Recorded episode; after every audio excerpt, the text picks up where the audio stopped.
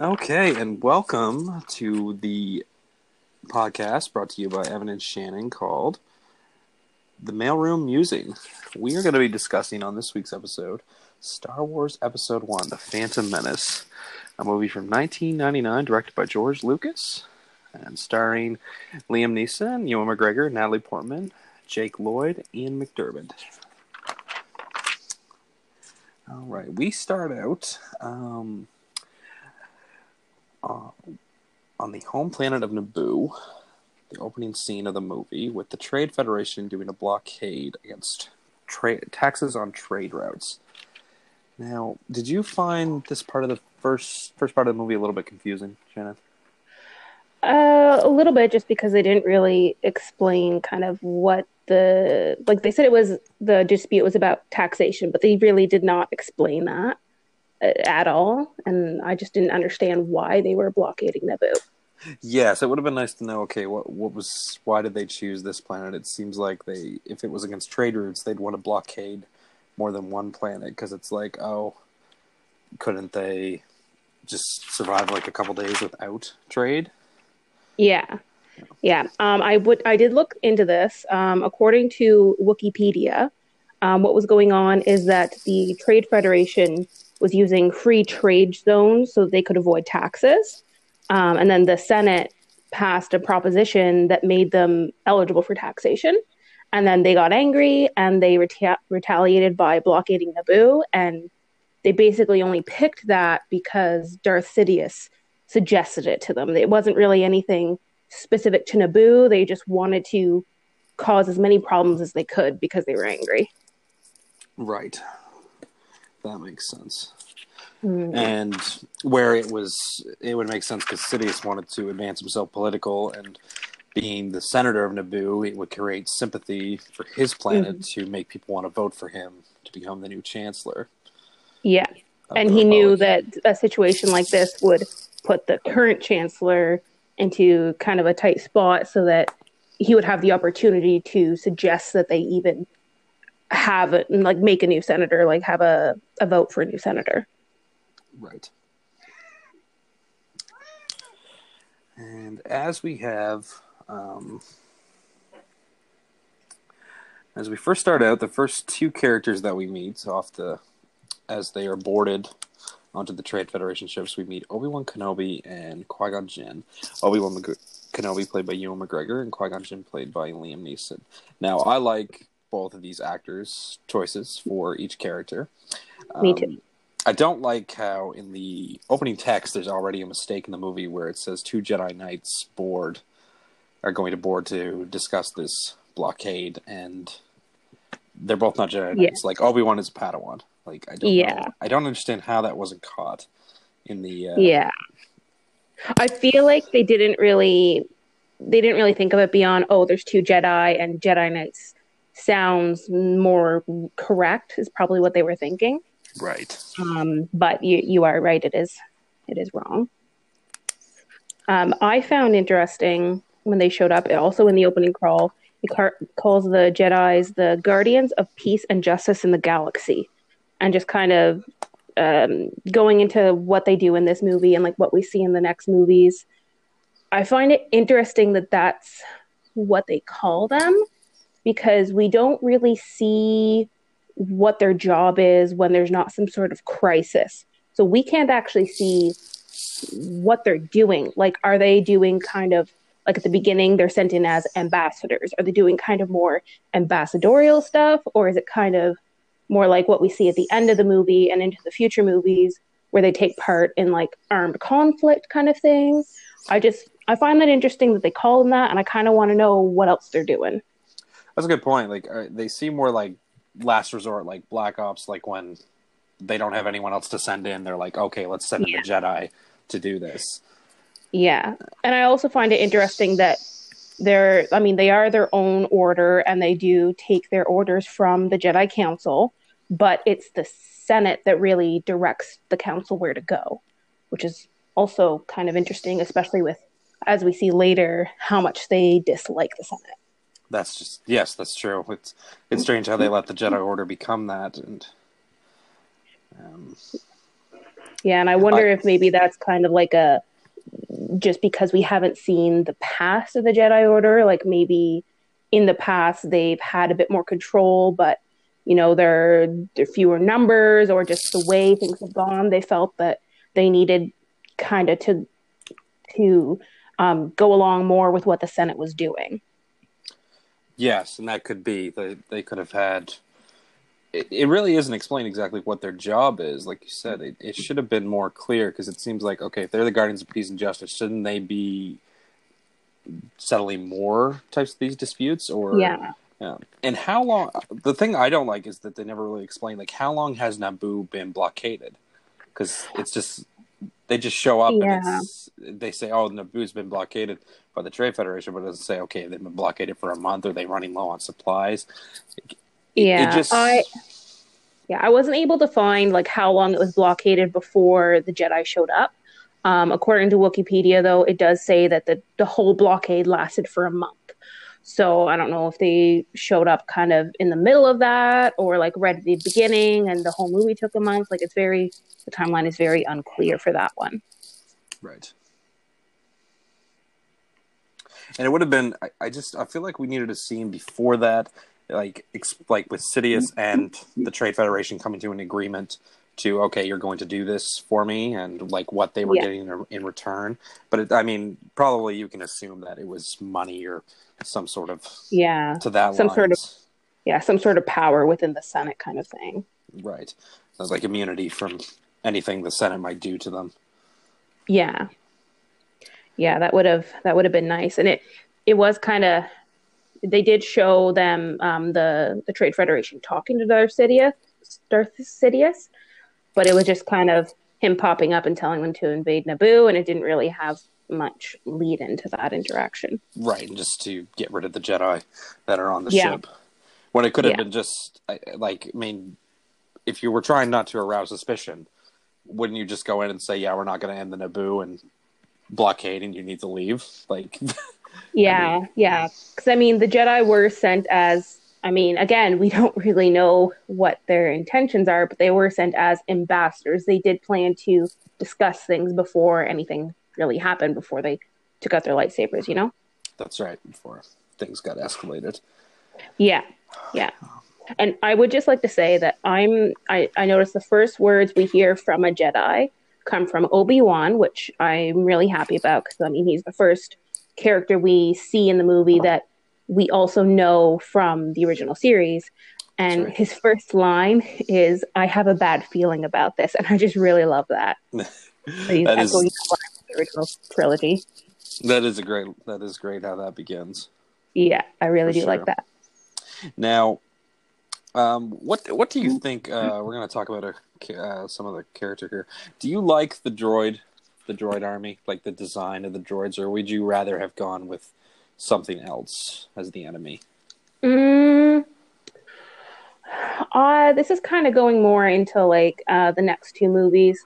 With my opinion on this, is that I kind of see why they did they would have done droids because the the Jedi again don't know what the Jedi are all about at this stage, but the Jedi do feel very strongly about preserving life, and I feel like they might have bulked a bit if they if the Senate had demanded they fight a war where their opponent were living and that they would actually be killing them. Um, like, yes, we do. Like, there are other like living beings controlling uh, the droids, and they some of those people do die in battle. And I mean, I can get they'd be like, oh, well, this is what we have to do. We're in a war. But I feel like if all of the opponents were living, I don't really know if they would have been quite so quick to join in, kind of thing. Right. That makes that makes sense. I agree Hmm. with that. Um, What were- what were your thoughts on the on the droids? I do like the droid army because I mean it makes sense that they wouldn't like. I mean, we shouldn't get introduced to the stormtroopers five minutes into the new saga because I mean, you kind of got to like clearly they weren't all bad at the beginning. It wasn't like uh, I didn't think that was Yeah. how they were going to do it, and that makes sense. Like they would fight droids because, and also it would have been a lot harder, I believe, for someone to gain an army of actual people at that time period where it wasn't going to be like a full. There was no threat of a full scale war. It was just like Yeah. trade trade dispute. Yeah, and it would have needed a lot more, um, a lot more preparation, a lot more um, discussing it ahead of time to try to explain to the audience where these people all came from. Right, that is true. Also, it's interesting you note um, about the the clone army because I never really thought of it starting with the Jedi fighting against the clones, which is interesting. Um, I probably mainly because eventually the clones are part of the Empire, so it kind of makes sense that they are, you know, part of the Empire at the start. But it's interesting uh, that you brought that up. Right. Now, um, after the trade negotiations go south, we get our first scene with Queen Amidala, played by Natalie Portman, and um, what she says to the Trade Federation that they're they were told to end the blockade, and then they say they've never heard of such a thing, and then that's when they decide mm-hmm. to send the invasion army down. One line that I find weird when they show uh, Queen uh, Amidala in her throne room with her guards, and Captain Panaka says "battle hardened Federation army." Now that doesn't really make a lot of sense when they're droids. Mm, yeah. Um, Not to nitpick, but that just that line really stood out to me, and it was just that doesn't need like they would be new droids. Like, why would they use old droids that have been like? it maybe. Yeah. Maybe he means like they're programming, like they're hmm. programmed to be specifically war droids. They don't really have any other purpose, so they they can't really be like you can't. I mean, you can't really reason too much with a droid anyway, but you can't turn them back into their original programming type of thing. That's that's true. The, you make a good point there. I'll I'll agree with that. Also, um, before the scene with uh, Queen Amidala, um, before that they talk to uh, Darth Sidious, and um, he tells them to invade Naboo and kill the Jedi. Um, and one thing I found very interesting about that part is um, Nute Gunray says, "Is that legal?" And Darth Sidious says, I'll make it legal. And then the connection cuts out. He goes away. Um, I found that very interesting because it kind of implies that the Trade Federation knew that Darth Sidious was Palpatine because otherwise, how could he make it legal? Like, it kind of sounds like they might have known that he was trying to do this to gain power in the Senate. Kind of like that's kind of what I took from that. Right. Yeah, that that could make sense. Um, I never really thought about it that way, but mm. And like, yeah, they must have known he was something. He maybe they didn't know they they might not have known his true identity, but they never yeah, really. But he, they definitely knew he was someone in power because like, yeah, was, yeah, they knew that he had the power to make it okay that they were doing this. And I mean, we never really see what the agreement was between them and Darth Sidious, but that would also make sense if they knew that he was in a position of power, so they wouldn't get in trouble and they would benefit and everything would be basically okay hunky dory with the Senate after they were right. done. And that makes that makes sense for sure. Now we move on to the planet of Naboo, where we meet Jar Jar Binks, probably the most hated character in the history of the Star Wars franchise.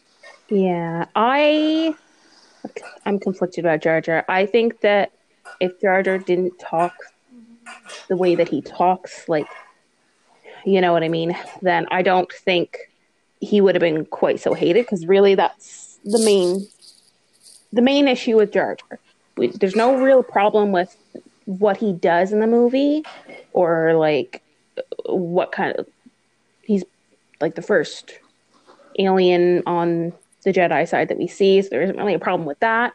Honestly, it's just how he talks. Yes, his, talk it just it, he didn't need to talk like that. I know, he didn't no. need to sound like a human, but he also did not need to sound like that. He could have no. They could have made him less comic relief. Like I don't yeah. know why. Yeah. Yeah, and not even so much like what he was saying. Like what he was saying was fine, though. Maybe not have him say things like Misa and that kind of thing. Um, the like, what he was saying was fine. Just how he said it left something to be desired. It's true. He didn't need to say that. I've been trying to. I've been thinking about where they could have like cut him out of the movie a little bit. Like he, I I feel like he should have never gone on the ship to go to Coruscant because there's Mm-mm. there's no reason for him to go. And no. I, I feel like it's fine. Like if he went with Qui Gon and Obi Wan through he guided them through the uh, the planet core to get to the city to the Theed Palace and all that. That that's fine. But I feel like they could have kept Jar Jar on the planet and been like, Jar Jar, like we need you to hide and keep tabs, and we're going to give you a communicator in case we need to get in touch with you. And if we Yeah. come back, we're going to need you to keep an eye on the Gungans because we might need them. Yeah, that would have been perfect. Um, one thing I also thought is even if he went with them on the ship, I don't get why he went to Tatooine, like why he like got off the ship at Tatooine and went with Qui Gon because he is a water dwelling creature and he went into a desert, and that will never make sense to me. Yes, that doesn't make any sense at all. And why would Qui Gon let him go? He didn't need his Yeah. help. He could have just he He really didn't want his just- help, really. Yeah, he could have just took R two, and that would Yeah. have made a lot more sense. And also, he could have blended in a little bit better because it would have just been him and a droid. Yeah, and Jar Jar was making problems anyway, not necessarily intentionally, but just because of who he is. Exactly. Um, speaking of Qui Gon Jinn, uh, going back a little bit to when he's in the underwater palace with uh, the Gungans. He's a he's a very different kind of Jedi because the Jedi don't normally. He seems to abuse his Jedi power almost Mm, in this movie yeah, because he try I, he no, you go ahead. Sorry. sorry um because yeah he uses like he uses his jedi mind trick to trick boss nass into giving him a ship and it's like isn't that like wrong and against the jedi Yeah, and then later he tries to trick Watto into taking money that uh, currency that he wouldn't normally take. I kind of feel like I don't dislike Qui Gon. I like Qui Gon, but I feel like in certain situations he is very manipulative, and he keeps trying to make situations go into his favor without as much regard for those surrounding him as I feel most other Jedi would. right yeah i see i see what you mean Yeah, es- especially like I know we haven't gotten near to that part yet, but when he um when he makes the bet for Anakin's freedom, and then he tells Anakin he's going to take him away to become a Jedi. I I get that that had to happen for the movie, and I get kind of why he did that, but it felt like he didn't actually care about Anakin.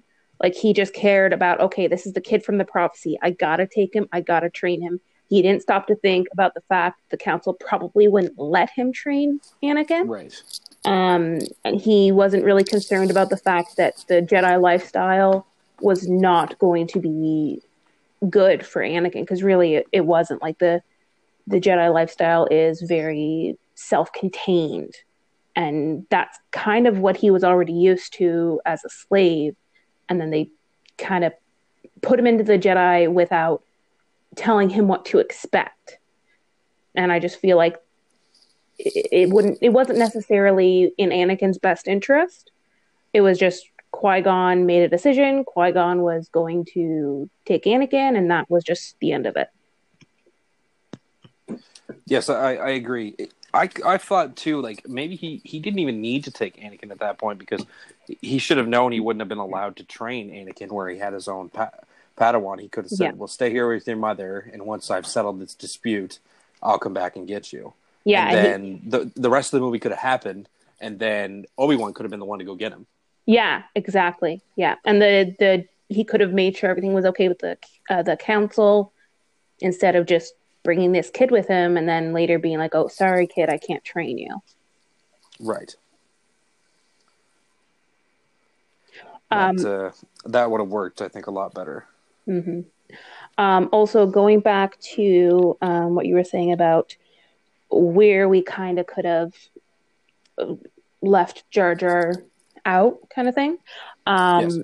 One thing that I found interesting is earlier on in the movie, uh, when Queen Amidala is in like her throne room talking to her advisors, um, Captain Panaka mentions that they have security volunteers. And I looked into this on Wikipedia, and Naboo doesn't really have a standing army. They have security volunteers.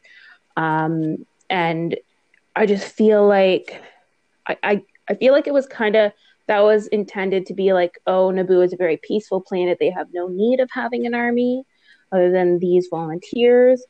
Um, but also, I feel like if there was like a faction on the planet somewhere that had like the kind of their own militia, they wouldn't have really needed the Gungans. Or even if the Gungans were like that and that they had a good relationship with Naboo, but they were kind of kind of had their militia and or well, even like they did, they had their army and they had good relations, so they knew where to find them kind of thing. And then that wouldn't really because really Jar Jar is only there so that they can get the Gungans to help them with the fight. And other than that, like he doesn't really serve as much much purpose. That's true. I, I don't understand. Like they they should have had a like you didn't have any backup plan in case you had to go to war. Mm, Like- yeah. Yeah, I'll get to. I have some more thoughts on that war. We'll get to Okay. that in a bit there. Um, Also, um, just one more thing with the security volunteers, I find it kind of odd because they go to so much effort to protect Padme. They have all these decoys. Um, they go to all that effort, and they don't even have like proper a proper army or proper proper security force. But- yes, like no, no, really royal guards. To, like other Yeah, than like Captain Panaka seems like the only one that's like Yeah. actually trained to help to like guard this woman. yeah. It just seems funny that they would go to so much effort to make sure she has these well trained handmaids to stand in for her, but not actually have any real security beyond that. I just I don't get why they would why they would need the decoys if there's not uh how do I say this if if there's not a danger strong enough to need an army. That's right. Um, now, also, like when the when the Jedi land on the planet Naboo, I don't know why they don't just ride with the army to the Theed Palace. They must know when they get off and they keep going. There's no chance of warning the Naboo that they're coming before they get Mm. there. Yeah. Um I'm not really sure what their intention was there. I do know I think it was in the novelization that the ship that Obi-Wan was on was ac- actually crashed, landed on Naboo. Okay, well that would make sense, Yeah, so he couldn't he couldn't go to to Theed in that. But and it would have yeah. Mean, But I don't- would have made more sense to show something like that. yeah, yeah. But I don't really know like what um why that wasn't their plan in the beginning. It's very strange. Um, now Queen Amidala, she, she she hasn't been queen for very long because they don't really say. But she's only you. You said she's fourteen in that movie. Yeah, she's 14, and yeah. she like the same year that the Phantom Menace takes place is the same year that she was elected. Okay. Yes. I mean, it makes sense. I mean, it just it seems strange that a planet would elect a fourteen year old as its ruler, but Yeah, I mean, it's I- not Earth, so it's different. I've read some things. I don't, um, unfortunately, I don't have a source for this. Uh, it might have been on Wikipedia, but I I remember reading something about the Naboo um, uh, prizing the knowledge of like and the wisdom of young women, basically, and thinking that like a young woman is the best, the best and most wise person to lead them. I don't know if that's entirely accurate, but it would kind of make the most sense. Right.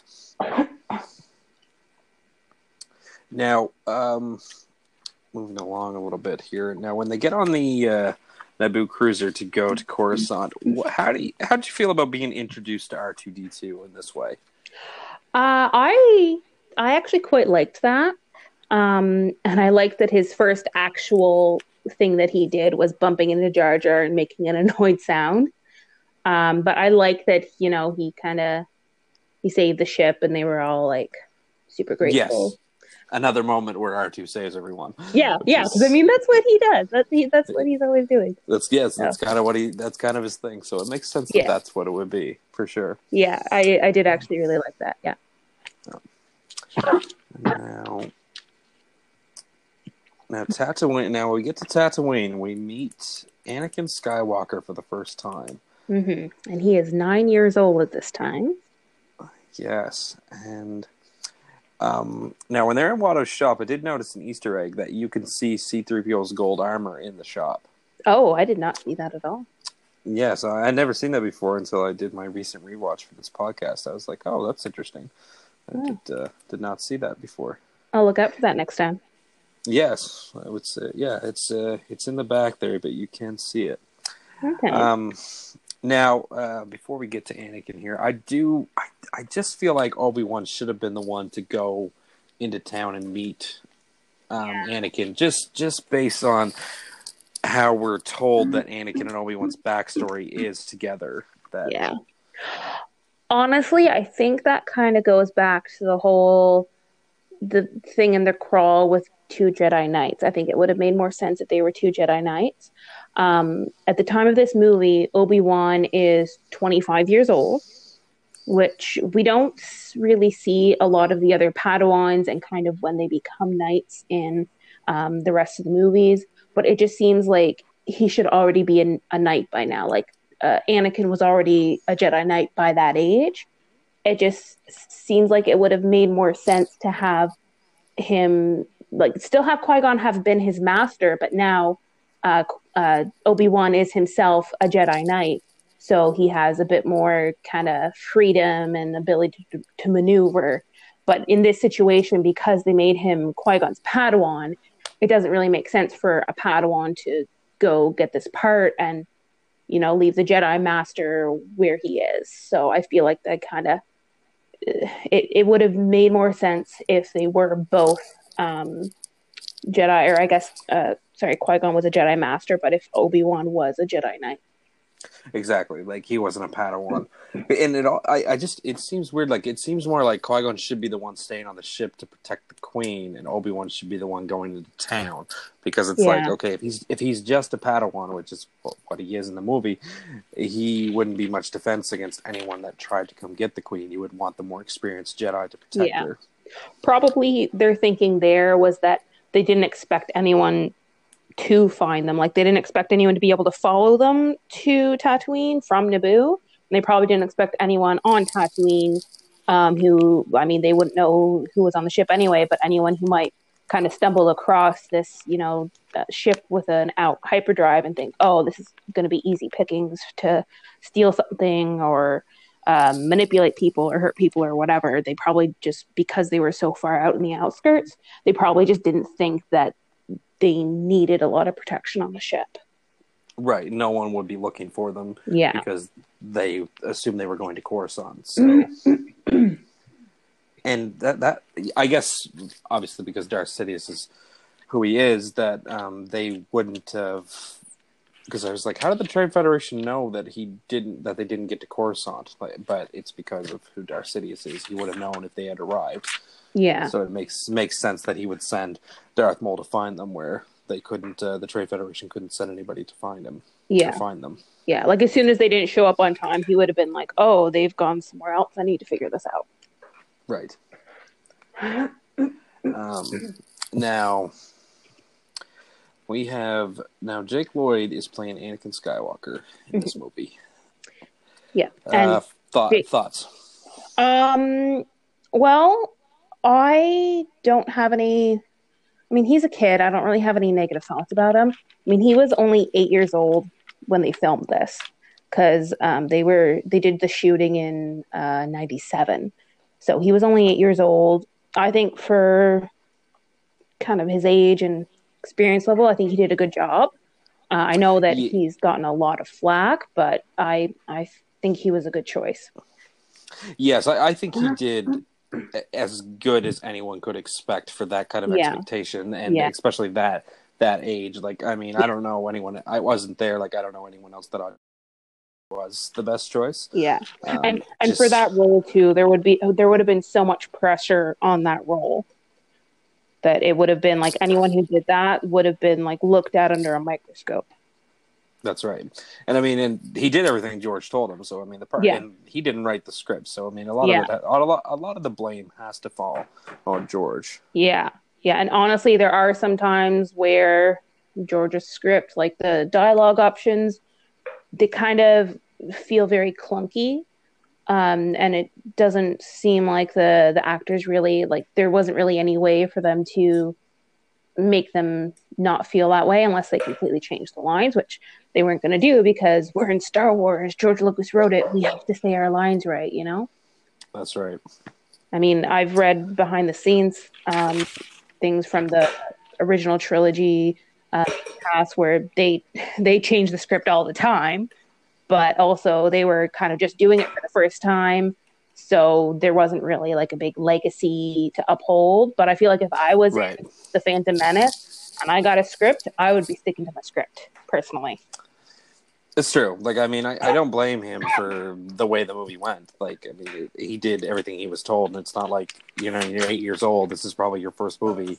You're not going to be like, oh, I'm just going to disagree with whatever George tells me. Yeah, yeah, you're just gonna do what they what they tell you to do. Exactly. Um, and then Anakin's mother she's a strange character in the movie because she's kind of vague about everything, and I don't, I just don't like her conversation with Qui Gon Jinn about Anakin's um, parentage. Yeah, that's uh, very vague. Um, I do have some thoughts on Shmi. I I actually do really like her as a character.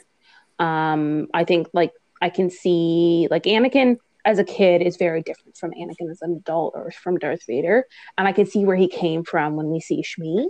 Um, I do get what you're saying though about how she is quite vague about things and about uh, his parentage and everything and who his father was or And she and she probably doesn't want to re- relive her past very much because she's had a very she's had a very hard life. I mean, she's been Yeah. a slave probably her entire life. Yeah, and here this stranger is just showing up, asking her personal questions, asking questions about her son. Like I, she has a reason to be vague, honestly. that's true. Um, one thing about Shmi, I kind of, I kind of feel like she might be force sensitive. You have any thoughts on that?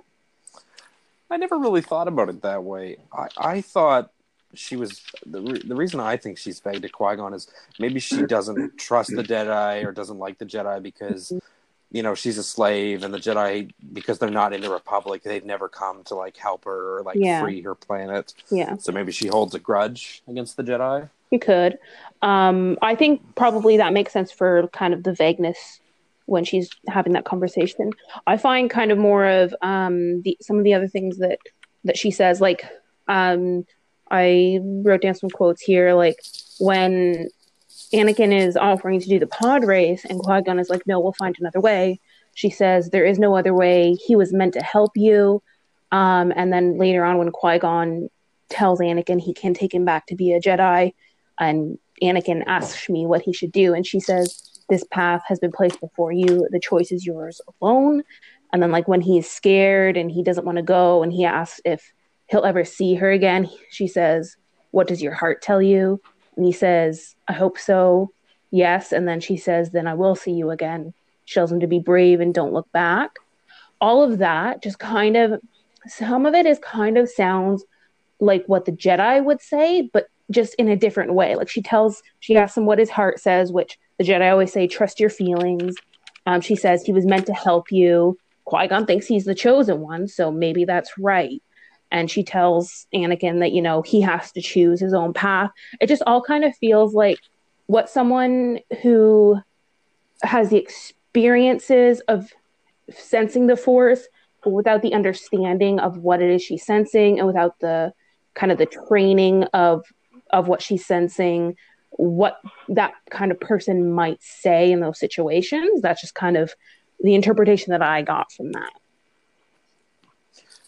That's very that's very interesting. I never thought about it that way, but that would make sense if she was somewhat force sensitive because she knows Anakin needs to do this and yeah and as she and she knew like to get him to leave like she knew that they Mhm. would see each other again before she died Yeah.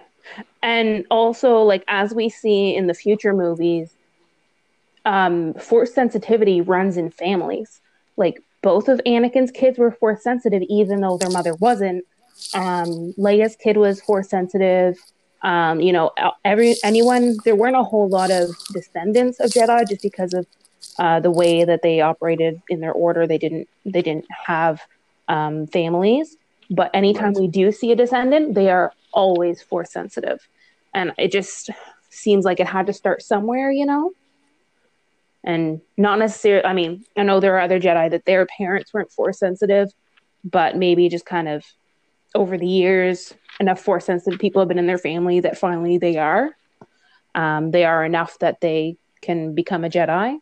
But I just I just feel like that's kind of where it starts with Shmi. No, that that, that makes sense. I I agree. Now, um, the main event that happens on the Tatooine part of the movie is the pod racing. Now, I like I like the pod race. Like it's exciting, it's cool. Like to see that in the Star Wars universe. But I just feel like it it's kind of pointless in the fact that okay, there's no drama here because Obi Wan or not Obi Wan, sorry, Anakin has to win to keep the movie going. So Mhm. we know we know he's gonna win. I've always thought that we should have started the movie with the pod race. Like maybe not for the same stakes, but that's how the movie starts. That's how we're introduced to Anakin Skywalker is in this pod race. Yeah, And like we don't we don't we don't need any dialogue. We just get five minutes of the pod racing with the pod racing commentary, and I, I just think that would have been kind of cool to see. Like yeah. it would it might have just made his character a little bit more exciting. Yeah, I can see that. Um, I feel like with the pod race, I feel like they put it where it was because they probably thought that if they didn't have something exciting in that particular spot, that people would probably get kind of bored. Um, I personally feel that the pod race, I like the pod race. Like you said, it's exciting. Um, but also, it's not entirely necessary. Like, when they when they landed on uh, Tatooine, they probably had plenty of money on board because I mean it's it doesn't outright state, but I always kind of got the impression that that was like uh, the Queen's personal ship. So they probably Right. have lots of money. They could have just made it so that Watto accepts Republic credits, or that they have a currency that he accepts, and they could have bought Right. part and bargained to purchase Anakin at the same time without having to rely on betting. I, I I mean, I'm glad they left the pod racing in because the pod racing is cool and exciting, but I just feel like a lot of things were manipulated in such a way that they had to do the pod race. Yes, that that that just makes sense. That that it just it, it is unnecessary. That's how I feel too. Like it, it could have been it could have been done better, differently to make it so because it's a go- foregone conclusion. Like Anakin's going to win because they've set up the movie that this is the only way they're getting off this planet. Yeah. Yeah, and we know they have to get off the planet, so I mean, he's got to Yeah. win. Also, with uh, Watto not accepting Republic credit, that just I can get why because they're you know an outer rim territory. They aren't part of the Republic, but also money is money. You would think that that far out, anyone who sells anything, any kind of currency will do, so long as it's currency. It just doesn't really seem right that he would turn away money. Right, and it seems yes, it seems like wouldn't there be somewhere he could exchange that? Couldn't he go into the Republic and be like, I want to exchange this for my currency? Yeah, or even just have like Tatooine. Tatooine kind of to me feels like a bit of a melting pot of different peoples, like a very small one, but because it's so far out and like Qui-Gon says, it's a kind of a place to hide. Like you would think that lots of people would come from lots of different places just because it's Tatooine and they can hide there and that they would have their money and it would kind of the, you wouldn't necessarily need to trade your money for other money because you can just use that money anywhere on Tatooine, and you just have to figure out what the exchange rate is, kind of thing. Yes, and they don't really explain like, okay, there's different types of money in the Star Wars universe. yeah, like we, how how are we to know that? You're just telling us that now? Yeah, it's just it's Yeah. strange. It's like okay, we should have this. It seems like shouldn't the Jedi be traveling with some kind of like okay, all kind of situation kit? Yeah, Um, yeah, like open up their suitcase with all the different rows of different kind of currency. Yes, kind of like Doc Brown in uh, Back to the Future Two. Yeah. oh, we got to get some 1885 money. Yes. Uh, yeah, got to get some Tatooine money. Yeah, that that would have that would have made a lot more sense. Right. Now, after after Anakin wins the pod race, Qui Gon's won the bet to get him freed, and Mm-hmm. they go to leave Tatooine, and um, our main antagonist shows up with this movie, Darth Maul, to have a lightsaber fight with Qui Gon Jinn. Now, I had an alternate, like, um, I'm, gonna, I'm just gonna point it. I- I'm just gonna go with this little. I had an alternate theory of how I don't I don't want to talk too much about how the movie could have been better or like different, uh, but this is an idea. This is an idea I had just for this spot. Um, is that Darth Maul um, kills Qui Gon Jinn, but the rest of them escape on the ship, and then and that's why Obi Wan goes back. He he gets to train. Um, he becomes a Jedi Knight. He trains Anakin. They spend a little bit more time on Coruscant to make that make more sense. Then they go back to Naboo, and he fights Darth Maul in the Thief House. Oh, I like that. That that would have been really interesting.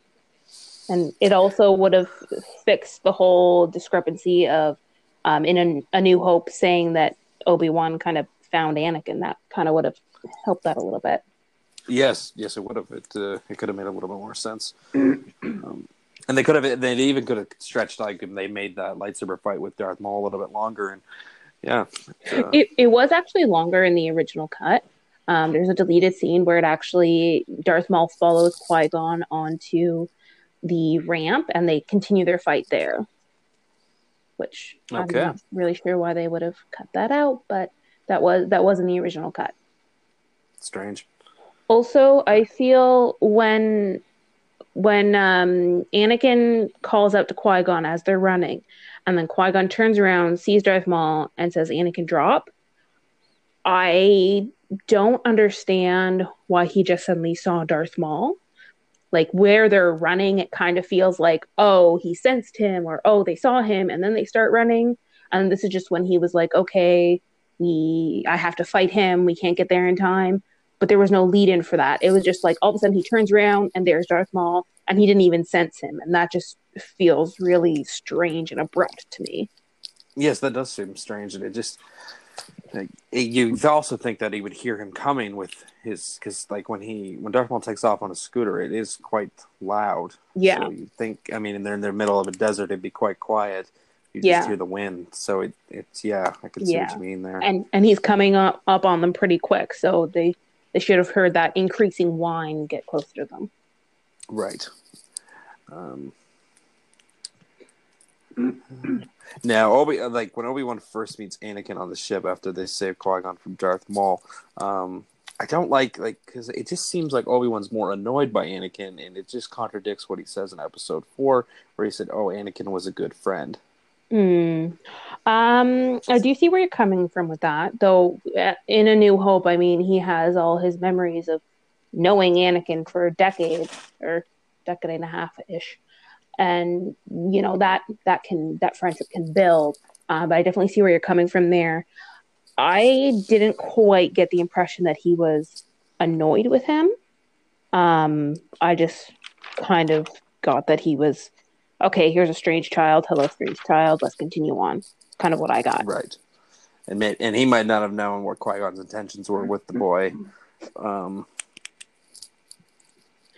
Yeah. but I guess he do, he does kind of explain that when he gets him to check his midichlorian count. yeah. Yeah. But even then, Qui Gon doesn't really explain. Obi Wan is just like, oh, okay, here's the number kind of thing. Right. Because he says, "Well, what does that mean?" And Qui Gon says, "Oh, I don't know." And And that also going back to that is Sh- Shmi is listening in on the conversation, and the look kind of she gives Qui Gon is she. It's almost like she knew Mm-mm. that he was he was that way. Yeah. Yeah, like she she looks at this and she's like, okay, so you're planning you're planning to take my son so you can turn him into a Jedi. Right. Yeah. That makes that makes sense. Yeah. Um, and then we get our first Anakin and Padme scene together, other than the little bit they had in Watto's shop. Um, I- Do not like that scene. It feels very awkward to me. Like especially at the Yes. end where they're saying, I care for you. It like it just is very strange to me. it is because she's twelve or 14. 14. 14 and he's nine. Yeah. And they've just met. Like Yeah. I can get that she was trying to comfort him because, you know, he's just left all he's ever known, the only people he's ever known, left his mother. I can definitely see her trying to comfort him, but just the way she went about it was just very, very strange and uncomfortable. It's true. It seems like he they would have been better fit. She would have.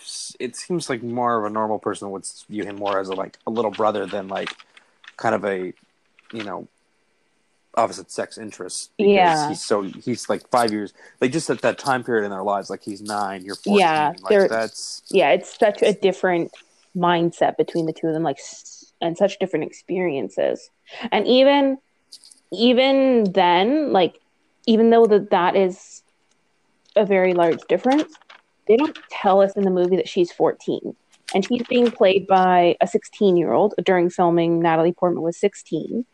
Um, honestly, she looks older than that. I had no idea how old she was when I first saw this, and I thought she was a lot older. So that that as well, it just kind of makes the whole thing kind of. Eh, It's- this was unnecessary.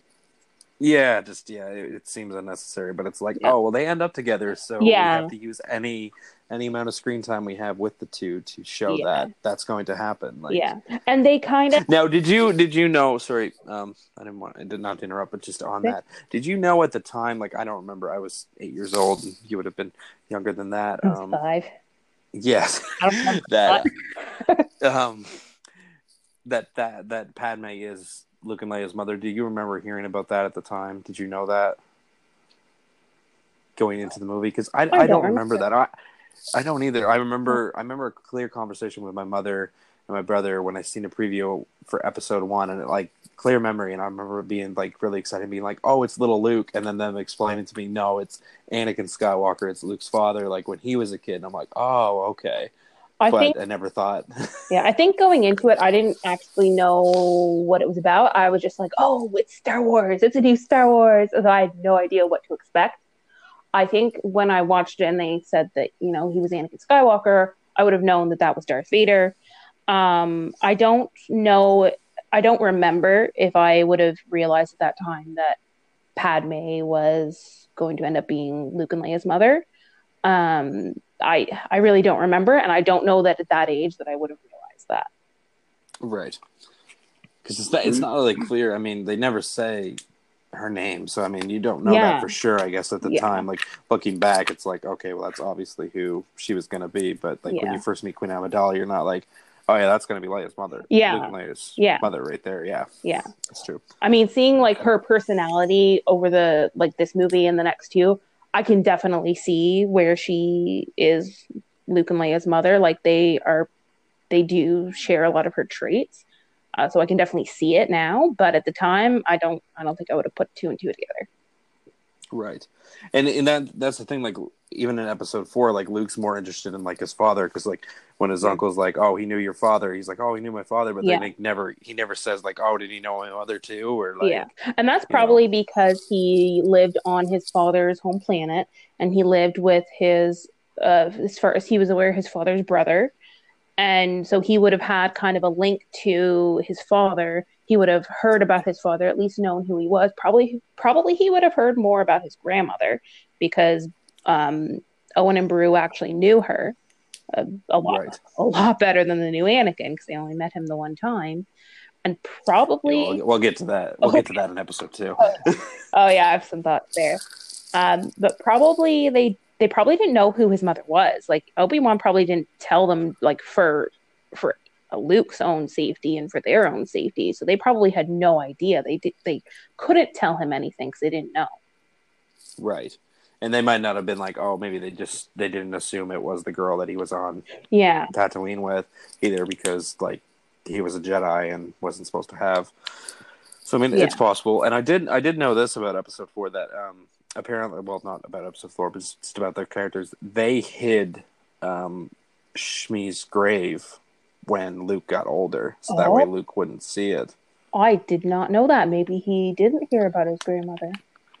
Yes. Hmm. So it's it's possible, maybe not. Because I didn't know that, and then I, I read that somewhere. I'm not sure the source on that, but that that is what I've I have heard. That would make sense too, because you can kind of. I feel like you would have been able. I mean, this would definitely would have been because they didn't they didn't think of it when they were making the New Hope. But in a New Hope, you definitely see the area where the graves were, and the graves just aren't there. So that's Right. that would make sense. Yes, it would. Um.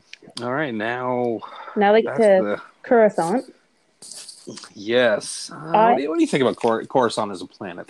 I think it's neat, actually. Um, I like it better in Episode Two when we can kind of see like what more of the planet is like, less so like 'cause in this one we just see the Senate and the Jedi Temple and like where they land kind of thing. But in episode two, they kind of go down into the into the, the kind of the the bottom part of the city, and I I quite like it actually. Excuse me, I do too. Um, it's one of the more interesting planets in the galaxy, and I um, that's one of the things I don't like about the new trilogy is that they never go back there, but the planet Mhm. still exists. Yeah. I but um, see what happened like later on. yes, it will. Like post uh, post Palpatine. Yeah. Um, Uh, now, one thing when they get to Coruscant that I really I do not understand I do not like it makes no sense is when everyone kind of splits up. I do not get why Anakin went with the people from Naboo. Why he wouldn't go with Qui Gon and Obi Wan. I don't get that either because I guess maybe the only thing I could think is that oh, Qui Gon wanted to explain what he had found before he brought Yeah. Anakin in to make sure it was okay that he's brought this boy I feel to like meet the Jedi. Yeah, I feel like though that would have made more sense if he did bring Anakin and just had him wait outside the council chambers until like they were ready for him. Because otherwise like him going with the Naboo people he doesn't do anything there except say goodbye to Padme. And he doesn't even, he doesn't even know he's saying goodbye to Padme because she's in her Queen Amidala regalia. So that's really the only reason to have him go with the people from Naboo. And he ends up going to the Jedi Council immediately after anyway so it just would make more sense to have him say goodbye to Padme and then go to the Jedi um, the Jedi Temple and then just wait outside while Qui Gon and Obi Wan are with the Council. Right. That would have made more sense. Um, I there's not enough of the Jedi in this movie. Like Poe, Mm. besides Qui Gon and Obi Wan, I think we need a little bit more Yeah. of uh, those those scenes with the Jedi Temple or more interaction with them. Yeah. Um, Yeah. Uh, and when they when they when they do the test with Anakin and he passes everything, and then they say they won't trade him because he's too old. Well, what's the cutoff age? Because they don't really say that. Because um, it's like the only thing I know about it, there was a book series about kind of Obi Wan becoming Qui Gon's Padawan. Unfortunately, it's now a part of a legend, so it's not canon. So I don't know if any of this is still accurate, and I don't know of any of the canon information for what would be the appropriate ages for Padawans. Um, but it, in those books, I think he had already been training with the Jedi, so he was kind of like I'm not really sure what the proper term is. I think maybe initiative.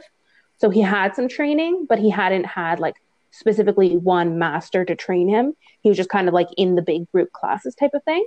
And I think the cutoff for at least being chosen as a Padawan, I believe he was around 13, and he was just about to be um, sent elsewhere if he didn't get a master, and then he ended up with Qui Gon. So um, that still wouldn't have helped Anakin because he didn't have that uh, lead in of having been trained with the other Jedi, but it it does kind of tell us kind of what the cutoff is for being able to become a Padawan, if any of that is even still canon. Right. Yeah, I'm not sure. I did. I didn't know um, because I mean it makes sense when they say Luke's too old because he's in his 20s, but it 19. just seems like okay, yeah, 19. um, is is he 19 at the time of Episode Five though when he talks to Yoda? Um. Oh no. How much time has passed uh, there? uh, three years.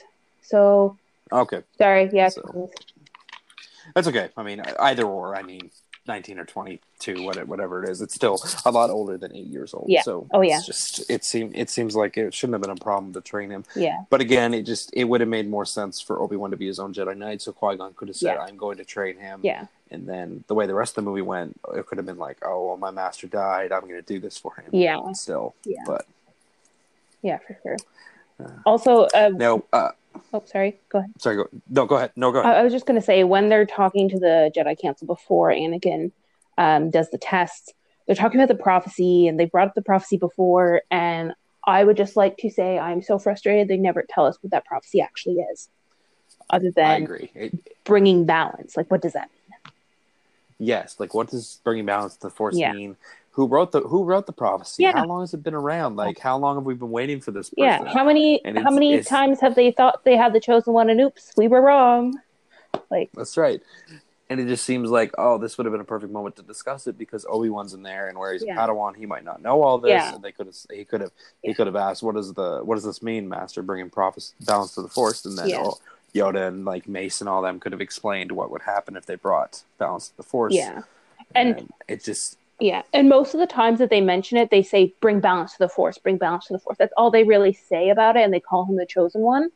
And then in uh, episode three, um, the last time really that Obi Wan sees Anakin, he says you were the chosen one, and he says you were supposed to destroy the Sith.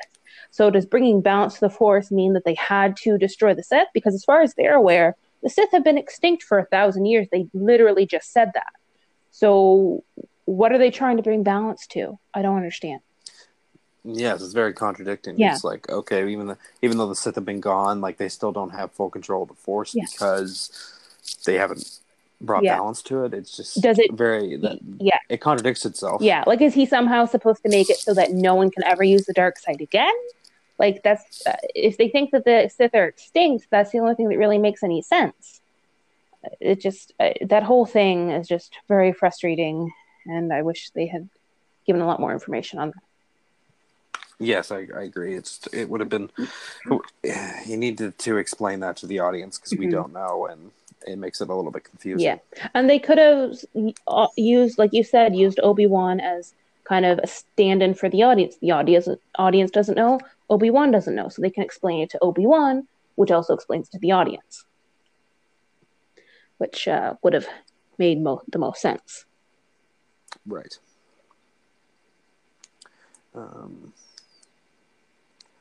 now, when they s- when Obi when Obi Wan and uh, Qui Gon tell Yoda and the rest of the council about Darth Maul, and they're like, "Oh," when they decide to send Obi Wan and Qui Gon back, why not send more Jedi than just a Master and a Padawan? Yeah, Is it? it Maybe they didn't believe him fully. They're like, "Oh, maybe this isn't a Sith. Yeah, like, it's just that's kind of what I think. They they didn't actually believe it, and they just were like, get some more proof, and then maybe we'll send someone. Right. That's uh that's probably what was going on there. Yeah. Now um, Now, when um, after this, Padme decides that she's very well. There's the the bit in the Senate, and then Padme Right. decides that. Which, if you want to talk about that, we can go back to that. But Padme tells Palpatine that she's going back to Naboo, and he didn't expect that. He thought that she would stay, and he's like really surprised. And later on, like we know that this wasn't faked because later on, Darth Sidious is talking to the Trade Federation, and he says that it's bold of her and too aggressive. So he had no idea she was going to do this. This was not in his plan at all. So it kind of makes me wonder Right. if he was planning on saving Naboo himself or if he was just going to let Naboo go to ruin to try and gather more sympathy. right. I think I feel like he was planning to okay, she's gonna come here, help me be elected chancellor, and then when I'm chancellor I'm gonna end this blockade. Yeah. Or that's when the Trade Federation was told, okay, when I'm chancellor, we're gonna talk and you're gonna withdraw and then that's gonna be the end of it. She Yeah. he didn't expect her to go back. Yeah. Uh, But also at the same time, it's like he keeps telling Vice Vice Gunray, "I want that treaty signed," and it just could have been like, "Oh, I just I need to keep this conflict going, so you need to act like you're trying to keep it going." Yeah. Yeah, exactly. Maybe in addition to gaining control of the Senate, maybe he was trying to gain control of Naboo as well. Because as just a senator, he wouldn't have a whole lot of control over the whole planet. right. And as Chancellor of the Republic, he would have more control over it. Yeah. Um, now about uh, now when they go back, Padme has decided to um, go to war with the Trade Federation. Now, if they knew, because when they talk when they're in the field before they go off to Theed Palace the, to get the to get the Viceroy, they know they just need him to end this. hmm So couldn't couldn't they have just used stealth with two Jedi and a couple people and her try to sneak into the palace and get him? Mm, they could have. They did kind of go a little bit more stealth route because they didn't have a whole lot of forces. But I also feel like probably where they don't really have kind of a proper army or proper security, uh, they probably weren't very skilled at the stealthy maneuvers. So they probably were just like, well, this is all we know. We're gonna go in guns blazing. That's true. Um, now, like, and they use the Gungans. They they convince the Gungans. And that's when we learn Queen Amidala has been a double the whole time, and Padme is Queen Amidala, which we're not led to believe throughout the whole movie. yeah. Um, Qui Gon definitely didn't see that coming. The look on his face, he had No. no idea he had insulted her several times to her face. right. he thought it was just the hand. Yeah, yeah, yeah. Uh, I personally, I think that Obi Wan did know because he kind of smirks over at Qui Gon, like, haha, you insulted the queen to her face. But it could just also be like, hey, I had no idea. I'm going to smirk. But I, I, I Right. like to think that he. I, I like to think that too. I mean, it's just it's. I've always seemed like he knew just Mm. based off of his reaction. Yeah. and clearly Qui Gon had no Oh, idea yeah. based off of his reactions. Yeah. And the things he Um, said to Padme before then. Right. Yeah. It's uh, with the uh, and her response, like uh, we assume too much. Yeah. Yeah. Yeah. Um, with the invasion, also, like when they go into the invasion, I have a lot of issues with them taking Anakin. Um, like I get that Qui Gon was like, okay, the council will not let me train Anakin, so I'm just gonna have him follow me around. And he specifically tells Anakin to watch him and learn as much as he can. And also, I feel bad for Anakin because at this point, he's heard everyone argue about what to do with him. Like he just heard Qui Gon and Obi Wan arguing, and he goes up to Qui Gon and he's like, "What's going to happen to me?" And Qui Gon tells him to watch everything he does, and then he takes him into this invasion on a planet that's being blockaded, where um, it's implied people are all the people there are dying of starvation, or and I just I don't get why he would take Anakin with him. Like even even though he wants Anakin to follow him, learn from him, this is not the place to do it. It's true, and that that goes back to the same thing as Anakin needed to be trained as a Jedi or be agreed to be trained as a Jedi to have Mhm. a point to be in this movie Mm-hmm. because him going back to Naboo makes no sense other than we have nothing. We, Mhm. We're responsible for this boy because I freed him, and now it's like, oh, Yeah. what do I do with him? So Yeah, and then he takes him in and he says, "Find a place to hide." Like, how do you know that the place he finds to hide is going to be safe? Like, he hides in a ship. How do you know that's going to be safe? I just, I don't like that whole bit. I don't either. I I would like you wouldn't take a kid into a war war zone like that. No, and it's not like It it's not like in the beginning of the movie. Like if if Anakin had been there in the beginning and he took him onto um, the Trade Federation ship, because then it would just been like, okay, we're going on an ambassadorial mission, so watch me and Obi Wan see how we um, discuss things with the Trade Federation and get them to reach a settlement, and then oh no, now everything is ending in disaster, and we have to go fight and save the Queen. Like they didn't, they wouldn't have expected that coming, but they knew when they went to Naboo they were going to have to fight. They knew that that they were going to have to probably run into and fight a, a Sith. I just I don't get why they would have brought him when they knew that was going to that was going to happen. Right. It just it doesn't make a lot of No. sense. No. Um, now we're getting it. Now we're getting into the endings. Now there, there's too many endings in this movie. Yeah, There's too many things going on Yeah. going on at once. We have the assault on the Palace. Mm-hmm. We have the Duel of Fates. We have the Gungans fighting the Droid Army, and then we have the space Yeah. battle. Now, one of these should have been cut out. Yeah. Now, either I, I I go back and forth. They could have cut out the assault on the Droid Federation control ship, or they could have cut out the Gungans actually fighting the Droid Army because they could have just lured them out, fired up their shield, and then all ran away Mhm. into the into the woods and gone underwater because the droids aren't going to follow them underwater because they're not water Mhm. droids. So they couldn't they couldn't do that, and then they still could have sent the pilots up to knock out the Federation control ship, and that would have disabled the army anyways. yeah, yeah. I I personally feel if they were going to cut one, it would have made more sense to cut um, them taking out the control ship. Uh, the only reason they they really showed that in so much detail is because Anakin was there.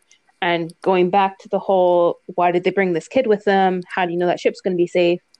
He could have just stayed in the ship, not turned it on, and they wouldn't have had to show him blowing up the control ship.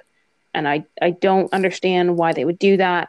I don't understand why the ship was on autopilot when there was no one there to program the autopilot. And I just, Right. I just think that that part we could have done without. It, they could have maybe shown the very end of it being blown up, but we didn't need the whole extended thing, seeing Anakin magically knowing how to, to fly this fighter with no training. That's right. And it, but it, and it's like George liked to. It almost seemed like he wanted to pick and choose what parts of Obi Wan Mhm. said about Darth Vader's past that he focused on. He's like, "Oh, he was a great pilot when I met him," and it's like, okay, well, we don't need to see Yeah. that. We can just assume Yeah. he was a good pilot, and we already seen the pod Yeah. race, so we know we can do Mhm. that. Yeah. And it just, it, it, it. Uh, if they had cut that out completely, it would have been fine, Mhm. and they could have had Anakin if they just would have agreed to train him. Because it just, it, it doesn't make any Mhm. sense why they just wouldn't. Because when we get to the end, we'll we'll talk about that. Um, because if he had been agreed to be trained as a Jedi, and they had stretched out the blockade a little bit longer and the stuff on Mhm. Coruscant, maybe shown a little bit, little bit more of the process of Palpatine becoming um, Chancellor, and like they agreed to train Anakin, he gets his lightsaber, and it's like, okay, we're gonna go back, and then when Darth Maul shows up, it's like he Qui Gon is like, okay, Anakin, you go with Padme and help protect Mhm. her. We're gonna take care of this this Yeah. guy because he's clearly he's not ready to fight a Sith, but him and Obi Wan Yeah. fight him. That all could have stayed. yeah, that would would have made a lot more sense. Uh, however, because we did have the whole scene with Anakin and the fighter pilots, I would like you to just for a moment imagine the look on those pilots' faces when they all go back to Naboo and realized it was a kid that blew up the ship. That- Right. I feel like that would have been they would have been like, "Who's in charge? Who's in charge of Yeah. this yeah, like where where did this kid come from? I mean, I know that they they went in with him, but they would have been like, "What? Why did this happen?" That's right. How did he? How did he end up here? Yeah. It just would have made more sense. Yeah, that's a, a fun thing to imagine. I, it is.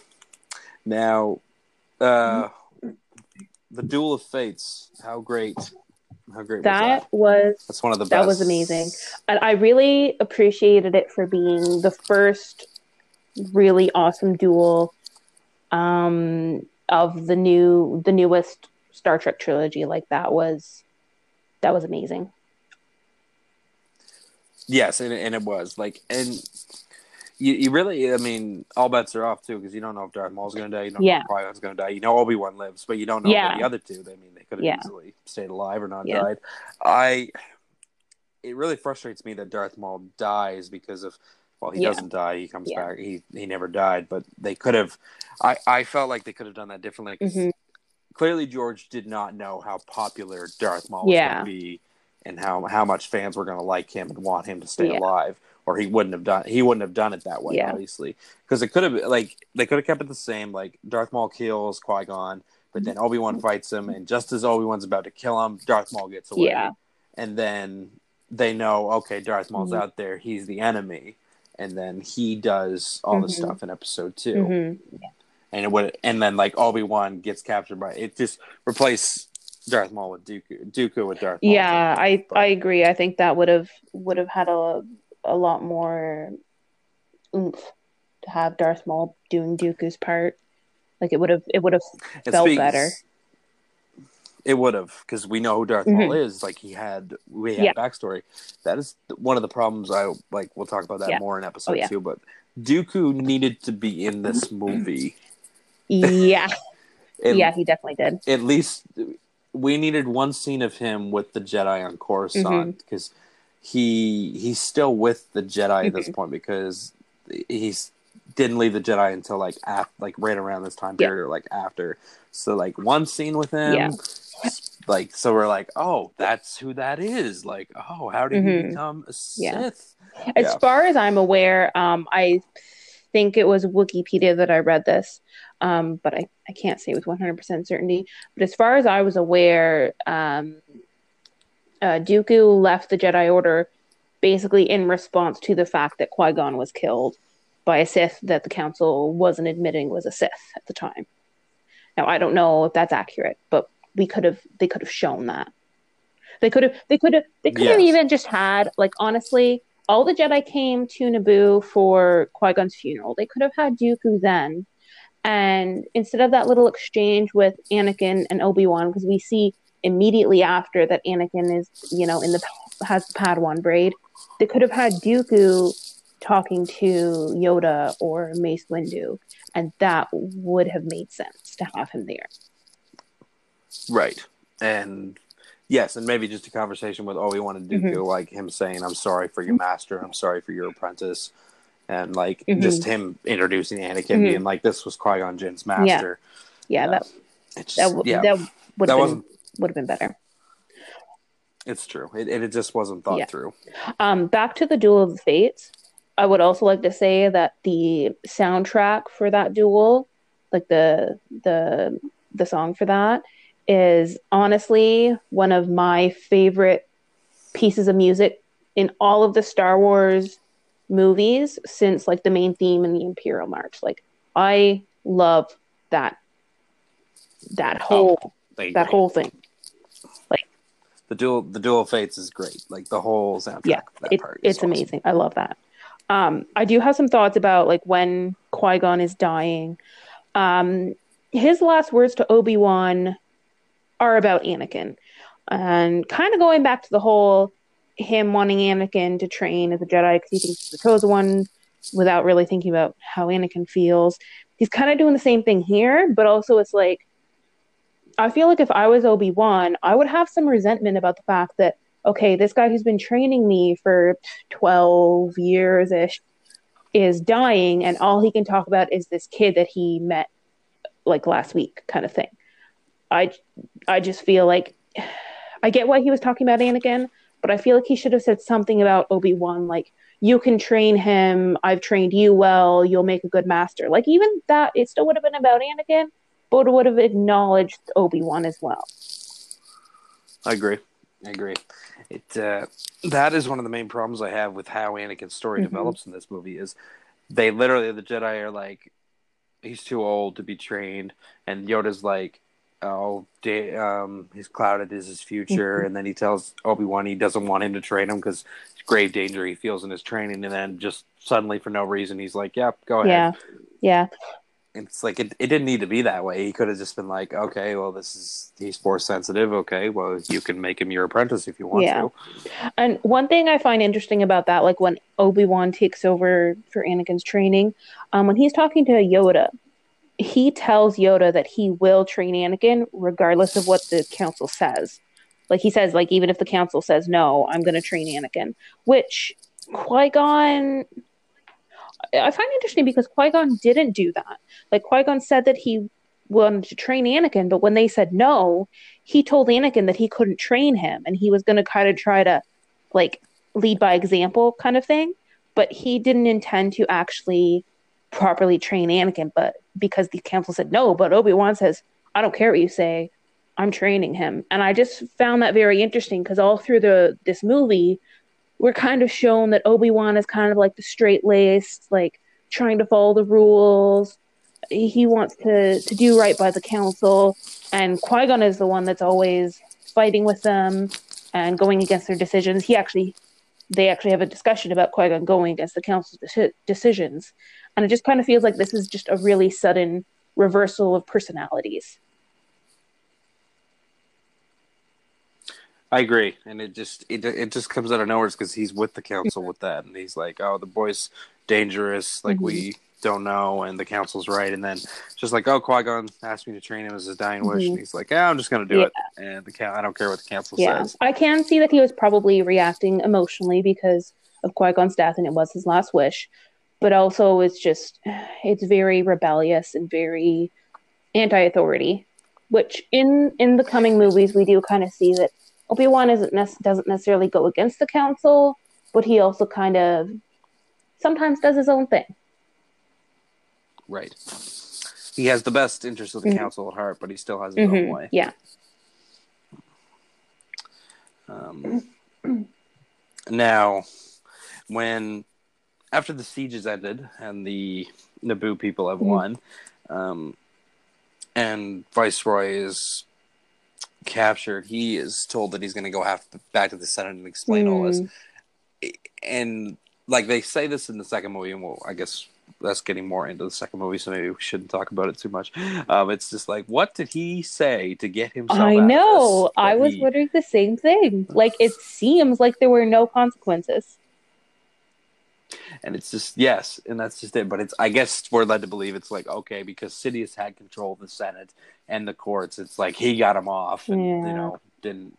Yeah, that's I guess what we have to assume. I, I feel like it that doesn't even really make sense because I mean, Palpatine was from Naboo, so if I feel like if I wasn't part of the Senate and I see the Chancellor who is from Naboo and specifically became Chancellor because of everything that was happening, and then he just lets them off the hook, even if he kind of, you know, there has to be reparations or it kind of he even if he made it seem like that's not what he wanted to do he still let them off the hook. And i just feel like if i was in the senate i would be very suspicious of that.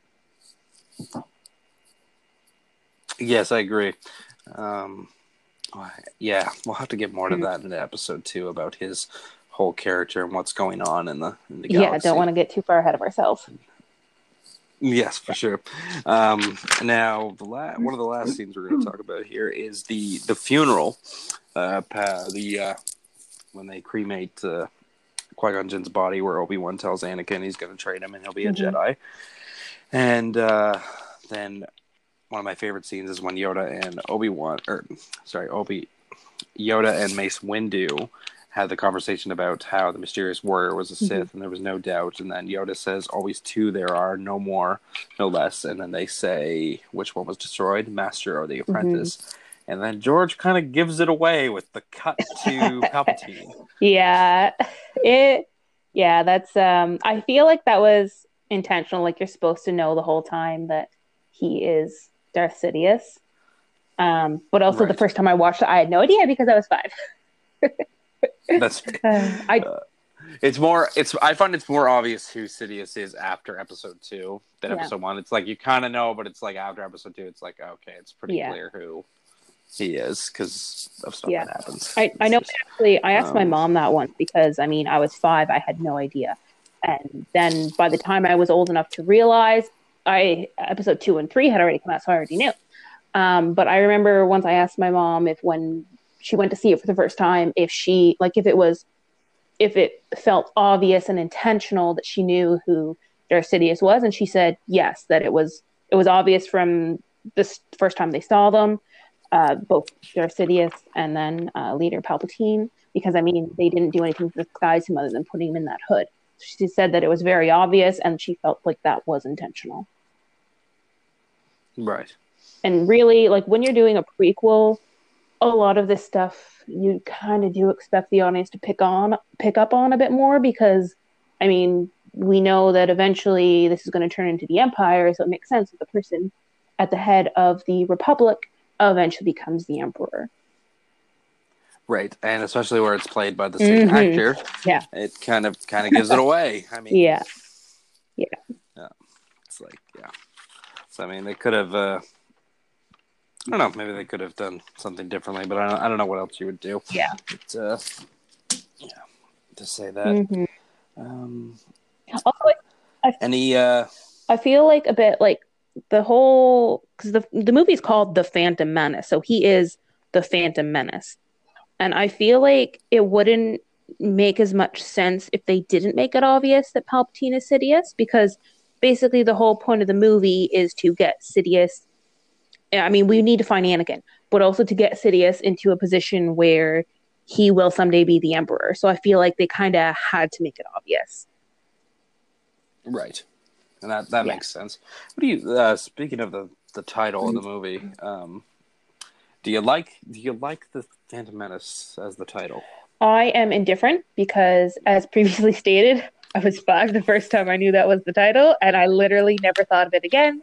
I didn't even realize the Phantom Menace referred to Darth Sidious until like maybe three years ago because I literally never even thought of it. Right. And I don't even know what else. Yeah. Would, like this one would be harder to to read. Like, there's not much more you like. What else would you call Yeah. it? Like based off the movie. Like, Yeah, I'm not. I'm not really sure. I've, I have no idea. yeah. I mean, like with episode with episode three, I find you could have either called that the Fall of the Jedi or Revenge of the Mm. Sith. Like either one Yeah. would work. But this one, it's uh this one's a little Yeah. bit tougher. I Yeah. find Definitely. for sure. Um, any closing remarks? Any anything else to add? Uh, no, I think I've uh, I think I've said it all. I covered it there. Um, I mean, I, I, I like the movie overall. I mean, I like all the Star Wars movies. It's not my it's not my favorite. Um, I think I like it a bit more than you know. do. Yes, I, I think you do as well. Yeah. Like, um, we'll get into that more as we go Yeah. into more of the movies. We'll see where we, excuse me, where we rank the other ones along with this Yeah. one there. So, yeah. all right. So until until next time, we'll be doing uh, next podcast. We will be doing Star Wars Episode Two: Attack